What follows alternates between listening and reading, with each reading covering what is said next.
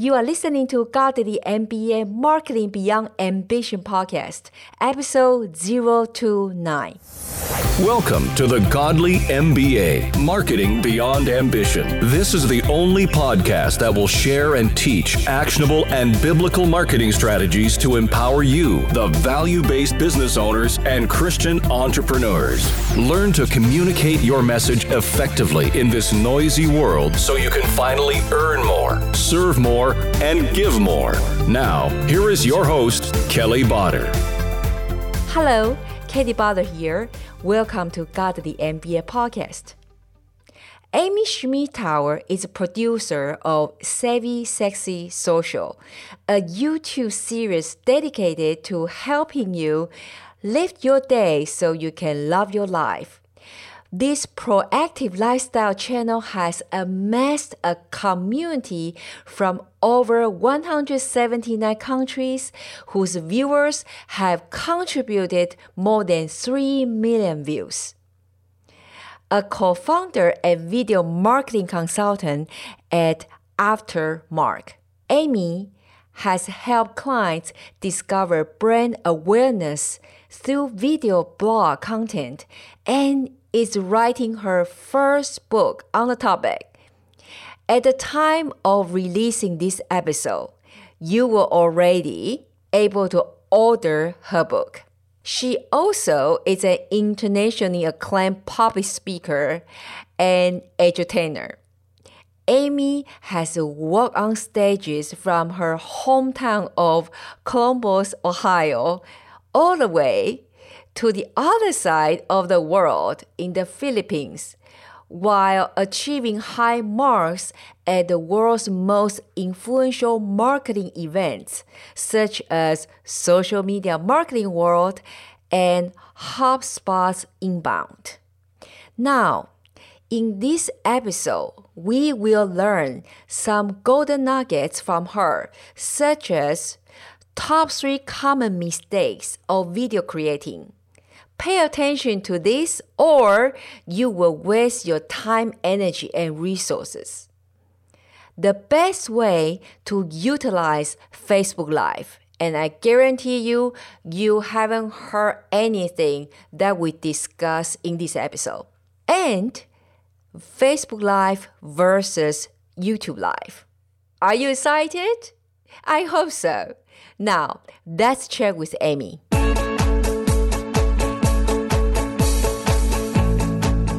Hello, Amy. It's Hello. so happy you are here. I'm so happy to be here, Kelly. Thanks for having me. Oh my goodness, I remember we finally met in person in New Media Europe that you did a fantastic job there speaking.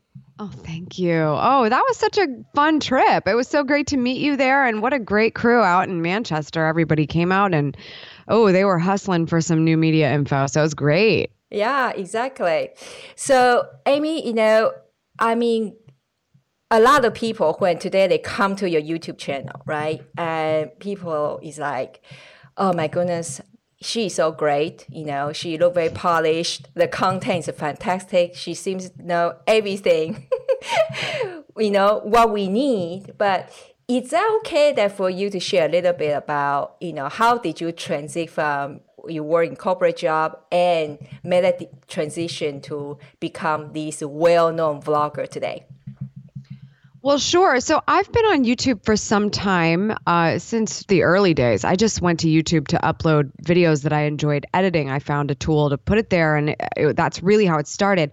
And it took some time for that to take place where I started a side hustle outside of my full time job because small businesses were coming to me and saying, That's so cool that you've figured out how to create videos and upload them online. Is there any way you can give us insight on this thing called Facebook that people are just telling us we need as a business? Business. So that's sort of how my side hustle started. That was back in 2010, where I was vlogging and I was sharing videos on YouTube, but I was also working alongside my full-time job with small businesses on how they can ramp up their Facebook presence to, you know, grow awareness online.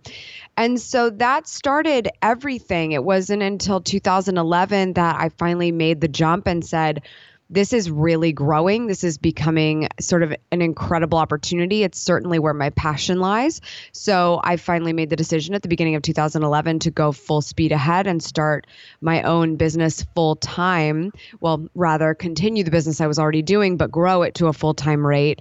And that was really just social media execution. And, and with that, with social media being so reliant on video content, my expertise in video and YouTube really became handy as I was growing that offering for my customer and, and went on to become more video content consulting with social media as well as the social side. So, yeah, it was really a side hustle for about a year before I was like, oh my gosh, I think I got to go do this full time. there's not enough hours in the day. I can't give 40 hours to somebody else anymore. But there was a lot of hustle and networking and and side business stuff that had to happen in order for that to work.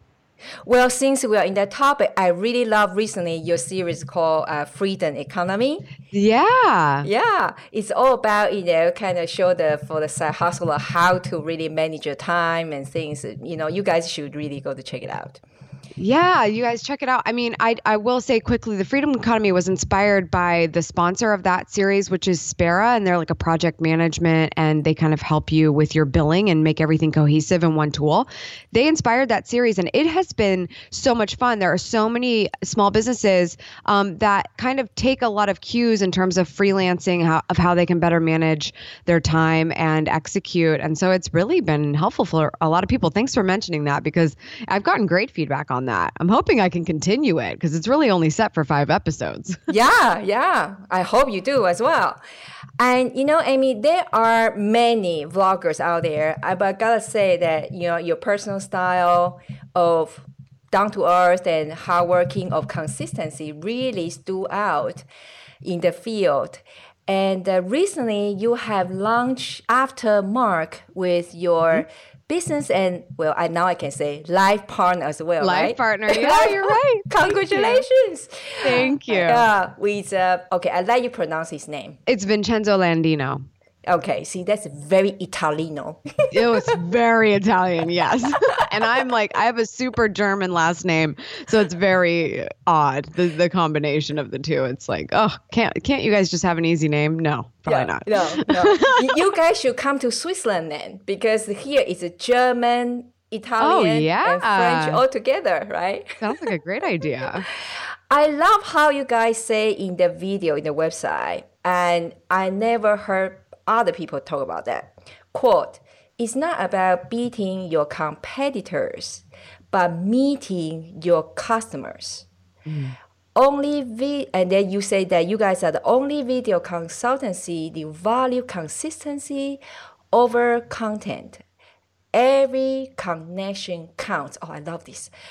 Every upload, every comment. Step to someone's life and share your story leave your mark. Oh my goodness. That's so great when you say it. I love it. Can you explain and elaborate a little bit further for us? How do we apply that to our small business? So, this is really important. And we wanted to make that differentiation because Aftermark is really geared toward a more medium to large size business that works with us. But the facts are the same across the board. When you end up working with a bigger business like that, they value things like production quality and sort of the bells and whistles.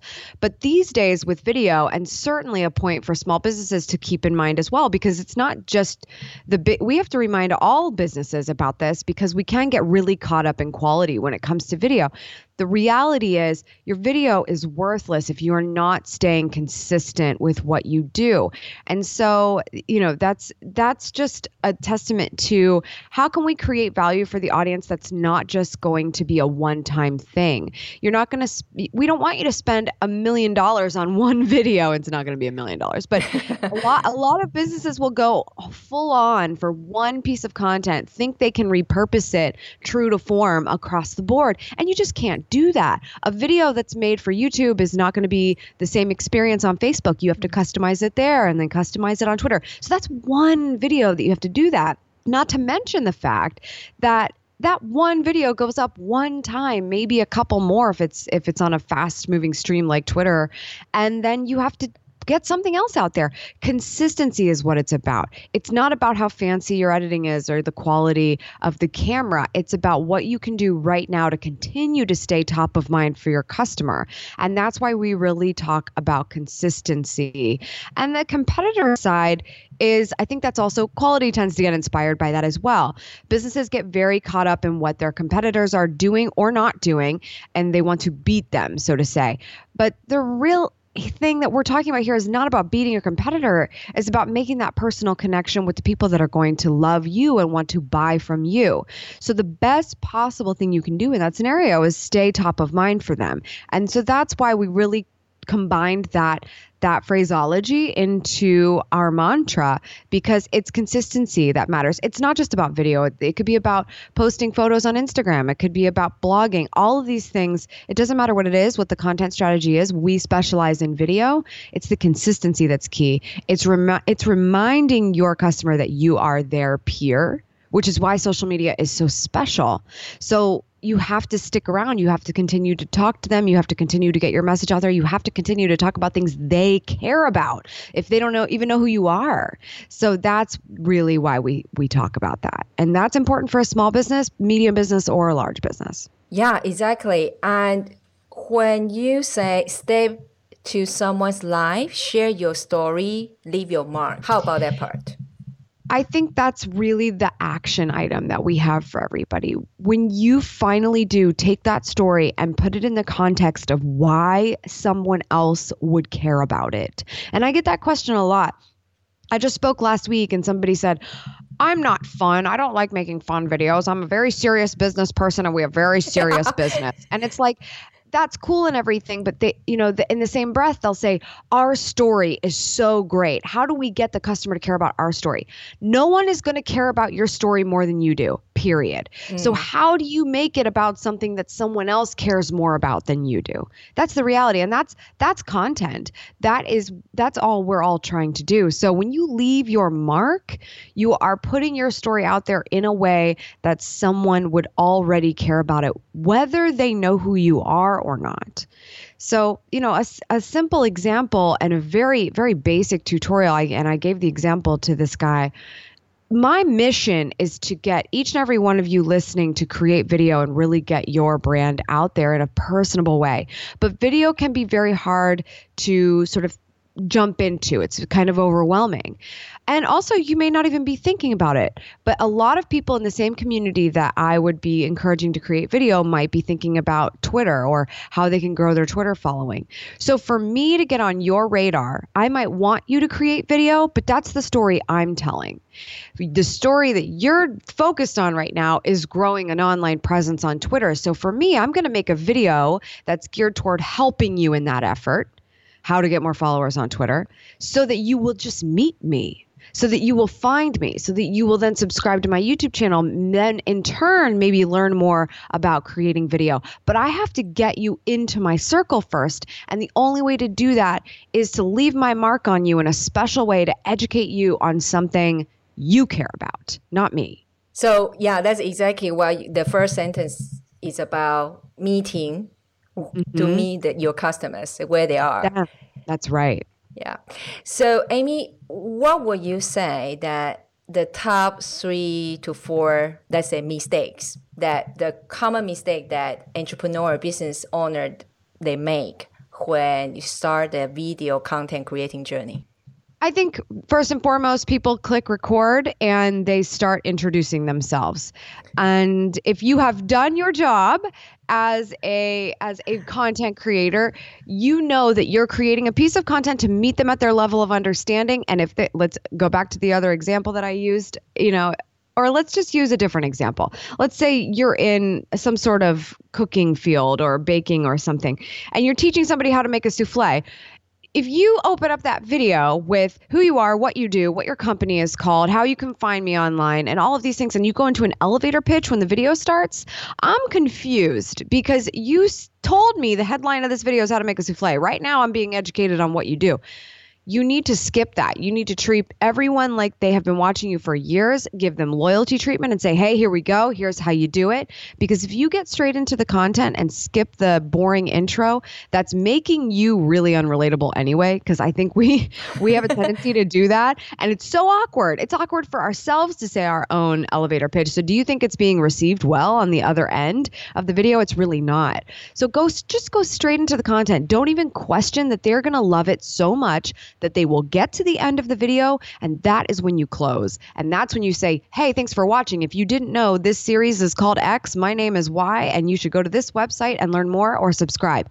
close with your call to action. Don't open with it. And a lot of times we we confuse that. That's a really big mistake that people make. Yeah. Another one is focusing way too much on production value. As we've said you have my permission to get started with what ever you have. I know YouTubers that started on on the platform in 2005, 2006 that used a webcam that was highly more acceptable then, but it doesn't mean you can't do it now. There are podcasters who still do their interviews with webcams and they will uh, I, we might even uh, should have done it here, but the video, the video you would then get put on YouTube and and that's a webcam quality. Who cares? You have a smartphone in your pocket right now that has very high quality HD and and even easier to use than some of the finest cameras out there that you can go out and spend thousands of dollars on. But if you don't know how to use it right, you should have used your smartphone in the first place because the thing can do so much. I mean, if you look at an iPhone today, the, the ability that it has to help you create flawless video is incredible, which is why so much smartphone video is is absolutely acceptable these days and why Snapchat and Instagram video is becoming more and more popular. People like to see you use a relatable tool to relate to them. Your green screen and your suit and your, you know, uh, DSLR camera are not relatable to them. It doesn't mean they're inappropriate all the time, but you can absolutely start making video and it be as simple as holding a button down on your phone, and th- that's it. There are plenty of brands on Snapchat only that literally requires nothing more than a smartphone. So that's that's a really big mistake uh, that I think people make. And the uh, the last one I'll just say is thinking, like I said before, you can create a video and upload it everywhere. You just can't. I'll give you an example of why Instagram kind of had to make a recent move that they did. And maybe they had plans to do it all along. But if you're familiar with Instagram, it used to just be posting a photo or a video. And now they have stories. They completely ripped off Snapchat stories and they added it to their platform. They know it. They totally agree with the fact that they did it. And it's fine. Because what happened was when they gave us the ability to upload video as a post on Instagram, it killed their in-app time. People were uploading one-minute videos to to Instagram. Nobody goes to Instagram to watch videos. They go there to scroll and double tap, scroll and double tap, scroll and double tap. They heart things, they might comment on things, and the engagement and in-app time went down. So they stole stories and they they're starting to ramp that back up that's a fine example of the fact that you cannot create a video for YouTube and therefore go post it on Instagram and expect it to be successful. They're going to inflate whatever view count you have over there. They especially do that on Facebook. It's not the same. Great example. My videos are so much fun. Kelly will tell you. oh yeah, I can just eat my cereal bowl and I just watch that thing for like a series after series. That's awesome. So, but but here's the thing: they're fun on YouTube because when Kelly watches my video, she has to click play on YouTube. She chooses that video and she clicks play. On Facebook, if I natively upload a video to Facebook, which means it's going to automatically play in the newsfeed, that is a disruptive view. Uh, my video is just going to start playing in the feed which is not you you asking for me. It's me disrupting whatever pattern you are already in in the feed. Those experiences are very different. So on youtube when kelly clicks play on my video i have about eight seconds to convince her to stay. That's the average time that somebody decides to stay but on Facebook, it automatically registers as a view if she sees it, sees it, no mm. audio, it's just playing on her feed for three seconds. And if she scrolls past it, she didn't watch it for longer than three seconds, but I still get credited with a view. Engagement sucks, the experience sucks. The reason why my videos don't work is because I'm a fairly talking head in most of my videos If you hear me talking, it's a lot of fun. So it's a great experience on YouTube if I'm just a talking head with no audio on Facebook, you're going to scroll right past me. I look like every other talking head video. It's not the same. So the biggest mistake that people make is saying, "We made this video, we spent a $1000 on this video. We're going to upload it everywhere. We're going to upload it to YouTube, to Twitter, to Instagram, to Facebook and not customize the experience across the board according to the context of each of those social platforms." So I know that's a lot of like craziness and things I pulled into one big lesson here, but the reality is you just can't repurpose true to this exact same format across all social platforms because if that was true, every single social platform would be the same. And we know that they are not. We go to Facebook for different reasons, then we go to Twitter, then we go to YouTube, then we go to Instagram, then we go to Snapchat. They're all different. And if you don't start seeing that your end user does that, that they only use two of those, that they go to them for different reasons, and that you need to customize the experience accordingly, your video is going to fail in whatever platform it was not created for. So that's my long winded way of saying customize the video for each experience. A basic example of how to do this if you're going to upload the video to YouTube and to Facebook, on Facebook, it needs captions mm-hmm. because only 15% of the time is a video being audio activated. Somebody has to go into that video to open it full screen to hear it, or they have to click on the little volume bar.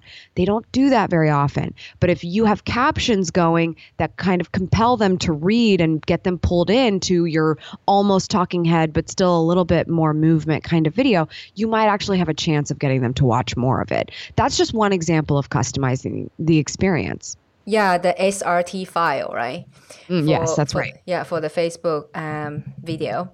Amy, um, now I'm gonna ask a question since we are in in that topic. I hope I don't put you on the spot. Sure, that's fine. What What is your thought on what is the best usage for Facebook Live? This is a great question. Here's first thing we need to know at this stage of the game. Facebook the creators, the people that are running that thing, they love Facebook Live.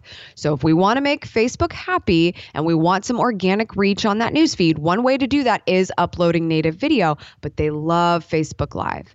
So one thing that you really need to keep in mind with Facebook Live is it's not the same as a, a regular video experience if it's a live experience, the audience wants a live experience. So you're not going to go live for two minutes. It's just not going to work out for you because as the newsfeed finds out you're live, it will begin to grow. People will join, people will comment, people will like. And the more that activity happens, the higher your video goes in the newsfeed. But most specifically, when it's actually live. So you want to be live for a minimum of about 10 minutes. So that's something to think about. Now, I'll give you a great example. Instead of me uploading my video to YouTube and to Facebook, I would actually do my video greater justice by uploading it just on YouTube, going to my Facebook page, and going live and saying, Hey, everybody, now I'm going to put the link of the YouTube video in my caption and tell them the topic of why I'm going live and I'm going to get on and just chat with people for 10 minutes and let them know I have a new YouTube video for them to watch. This way, I get to keep all of my views in one place and I can really track audience retention and demographics over there. And I can get the most out of my Facebook feed by going live and giving Facebook and the audience on Facebook the experience they want, which is live. People don't think about live enough as a way of promoting another piece of content. They try to make it an individual piece of content. That doesn't mean it it isn't but it can absolutely be on the back of something else because Facebook loves it so much and your audience wants to chat with you. And the longer you're live, and maybe you can answer some questions and say, here's why I created this video, also, or here's why we're doing this special, or here's why you should go subscribe to our newsletter, whatever it is that you're promoting sit there and just talk to the audience. The best thing you can do with live video is sit there and talk to the audience, just like we do with everything else. The only difference is that you're doing it in real time. So that's what I personally recommend. But there's also great you can you can host a show on Facebook. We for Aftermark, we have afterthoughts. So we do create an individual piece of content on Facebook Live. And we have a very interactive video marketing show where we talk about what's happening in the news. But again, it's all about the audience. The features of it are that we're talking about content. The actual reason it's happening is to communicate directly with our community. And after you guys finish the show, do you mm-hmm. also download that video and upload to YouTube at all? No.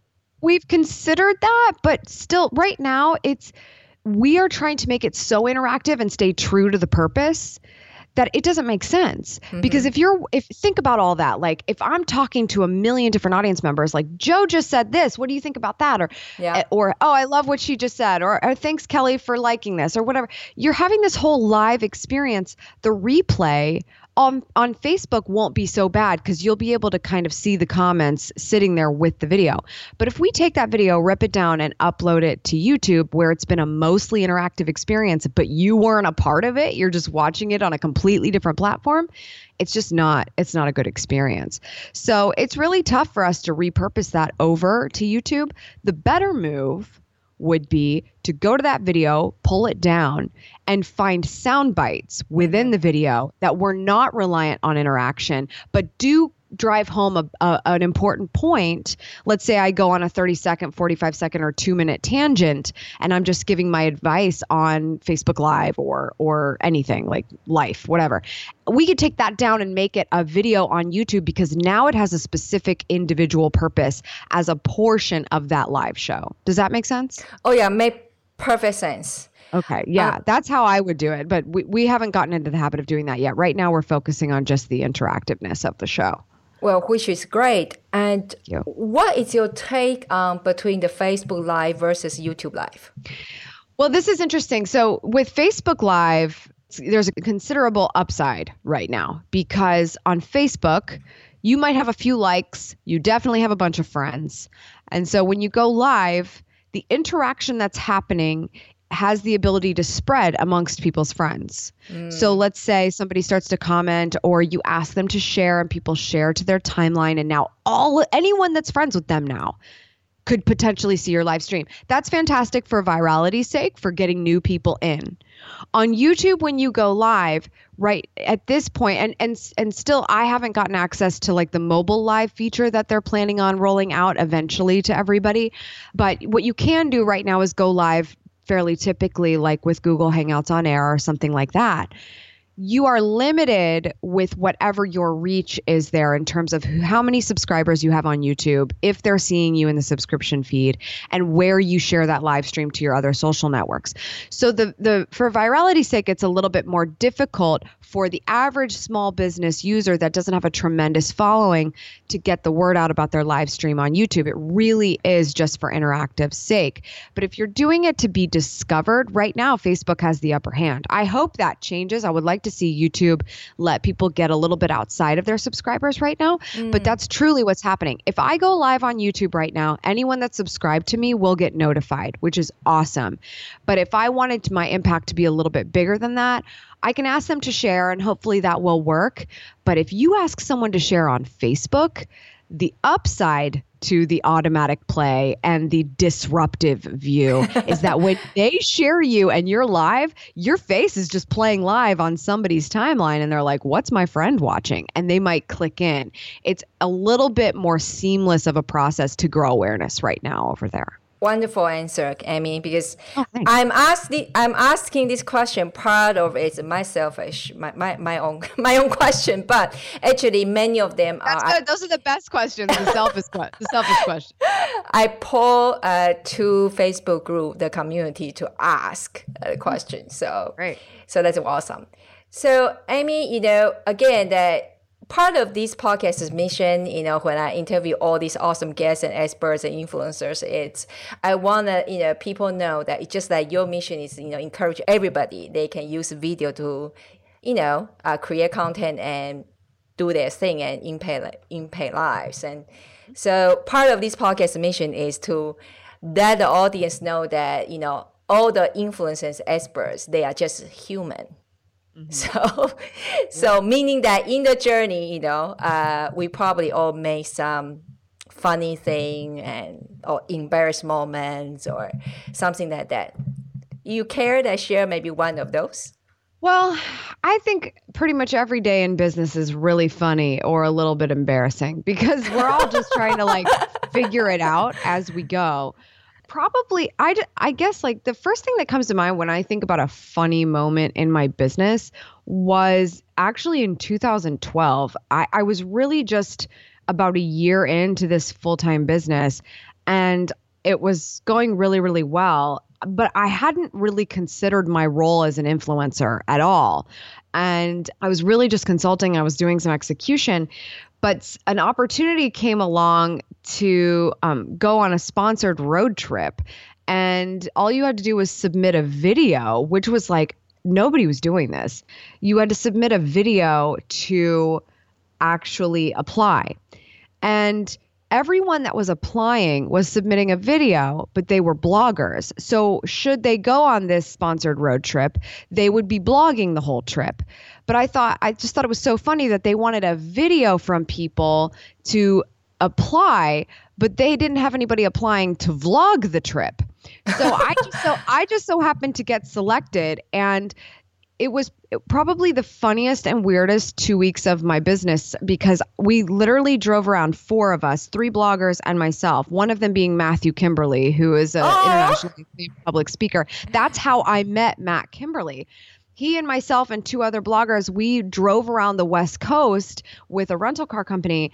And that was hilarious because I couldn't believe that somebody was asking me to do this not because they needed me to help them with strategy, but more because I was going to be an influencer for them, that they were sending me around to do this. And um, I'll just give you a, a, specific example. Like I was vlogging this whole trip. I was making videos of the whole trip, and it's so it's really funny to watch back.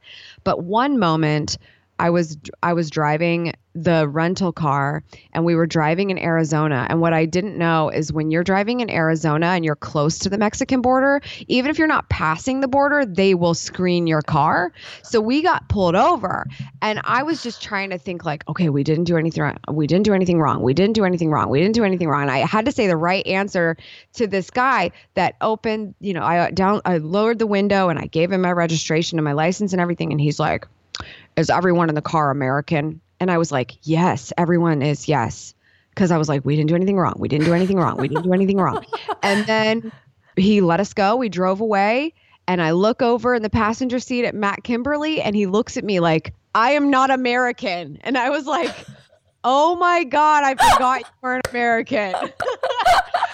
so we had this like whole i was like we have to vlog this. And so we did this whole video and i was like oh my god great story. I totally forgot that matt Kimberley was not american. It was just like i don't know why but that's the first story i thought of. That is how like outside of my box being an influencer was for me in 2012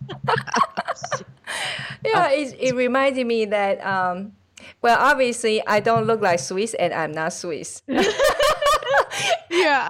And my husband is Swiss. Then my son was born in USA. We live in USA for over 10 years. So yeah. he's American and Swiss.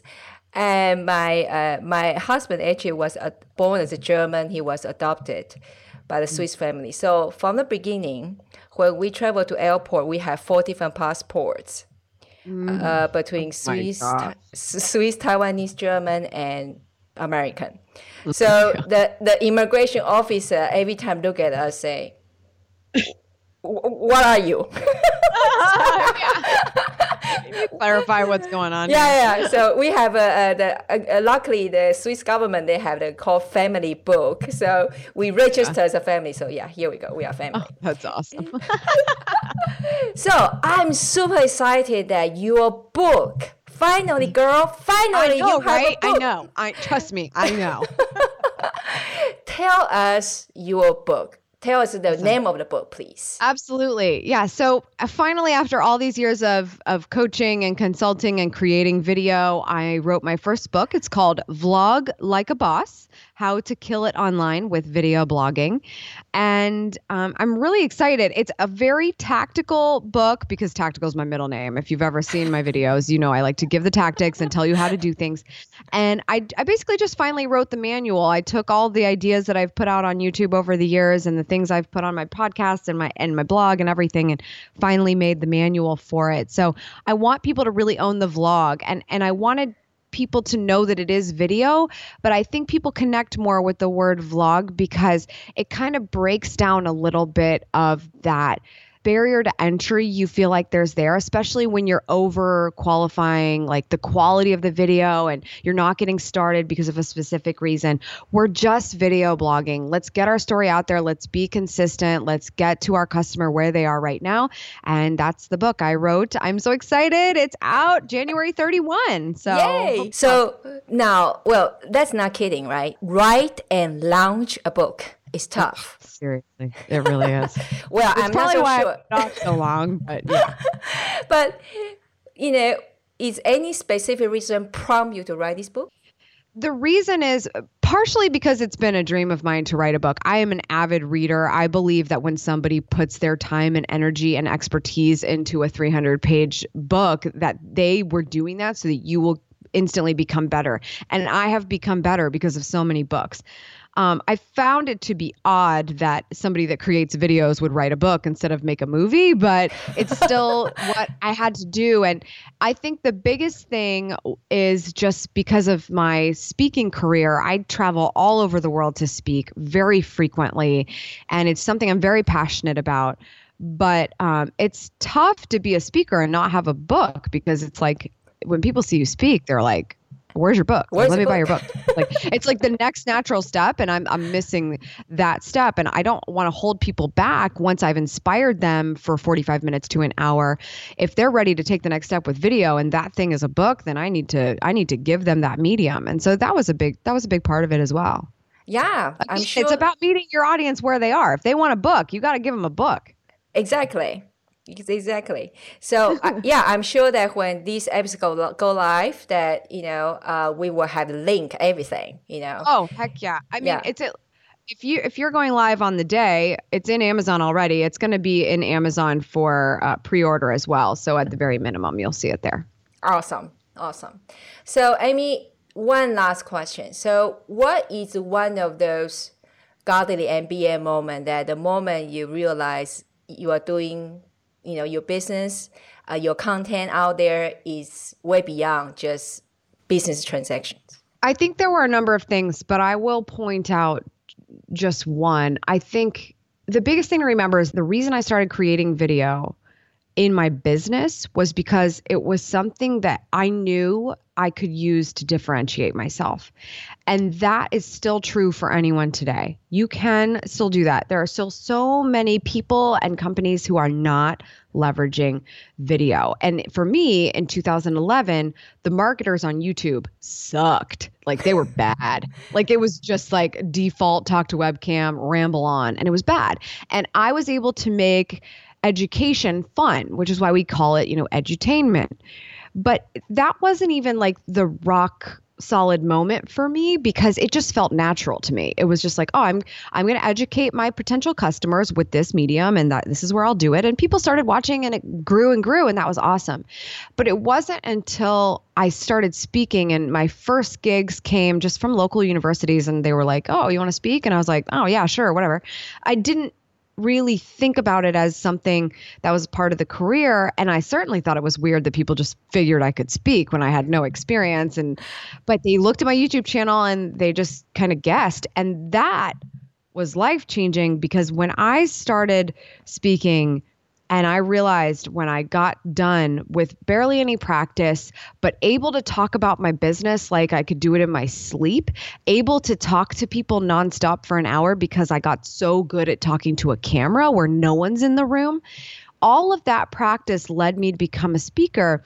And the moment when you get off stage, specifically at the beginning, but when you get off stage and you have a line of people who want to talk to you and ask you more questions and are compelled by what you just had them sit through for an hour because you're powerful as a speaker. You can make people sit there, they can go to sleep, they can listen, they can love it.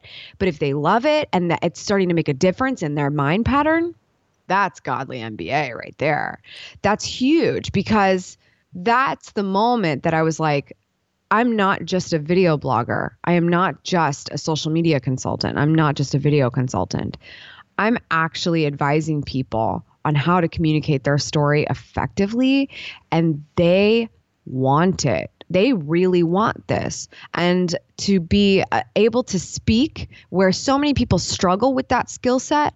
And for me, it just came naturally because of all the practice that I had gone through with creating video and then and then taking any speaking engagement that would have me um, until I finally got to a point where I could charge. That was life changing. That was business and life changing because there are not very many people that are what I'm calling the new triple threat YouTuber, author, speaker. And I'm a female in that space, and that's powerful. Exactly. And Amy, I gotta say, I have followed you for a while. And I don't know you intentionally to do this or not, but as an audience, I see that you transit from okay tactical, right? You teach mm-hmm. people how to do the tactical thing in mm-hmm. social media or in in for the video wise. But then mm-hmm. recently you change you transit to more and more like I will call that self leadership mm. uh, for the entrepreneurs, right? Mm-hmm. And uh, I love that your maybe it's the newest video talk about it's not I think you call it's not easier or is got not. It was it was it was really embarrassing. It was what what what the title was. Yeah. no, no, but it's true because I click on it because I thought I'm I was curious what would you want to say about it's really getting easier for you to to shoot a video now or not, right? Right. A, a lot of people they have this problem. The block, the major block is that you know face that camera and then speak to that camera like speak to a person. So i'm so happy that you share that video though. Thank you. Yeah that was that was important. I think what you're noting is a, a, a very intentional shift because it's always been very important for me to speak to my audience in the context that they they want to be based on the platform. And how to's and search worthy content on YouTube are extremely valuable. And I have a healthy amount of traffic that comes from search. But it's even better if I can take my existing audience and break down a personal instance or a personal story that can remind them of a tactic without being like on my soapbox telling you how to do something. So even though it's easy for me to just go, don't worry, it's hard for everybody to start making video at the beginning instead of saying that and you just take my word for it, why don't I tell you a story of when it was really hard for me? Because it's hard for everybody at the beginning. So that's what I did. Thanks for providing that example. I think it really resonated with people and um, the the thought that you have to be perfect and high quality and funny and amazing out the gate is just impossible and ridiculous. Yeah, exactly. Well, Amy, I cannot uh, thank you enough. I mean, you have dropped, as Chris Ducker said, a lot yeah. of value bombs today. That's right. All the value bombs. thank you. Thank you so much, Amy. I cannot thank you enough. And guys, please go to get that book. The link will be here in the show notes because yes. you are the only one in the whole 7 billion people and we need you to shine. Thank you so much, Amy. Thank you so much for having me, Kelly.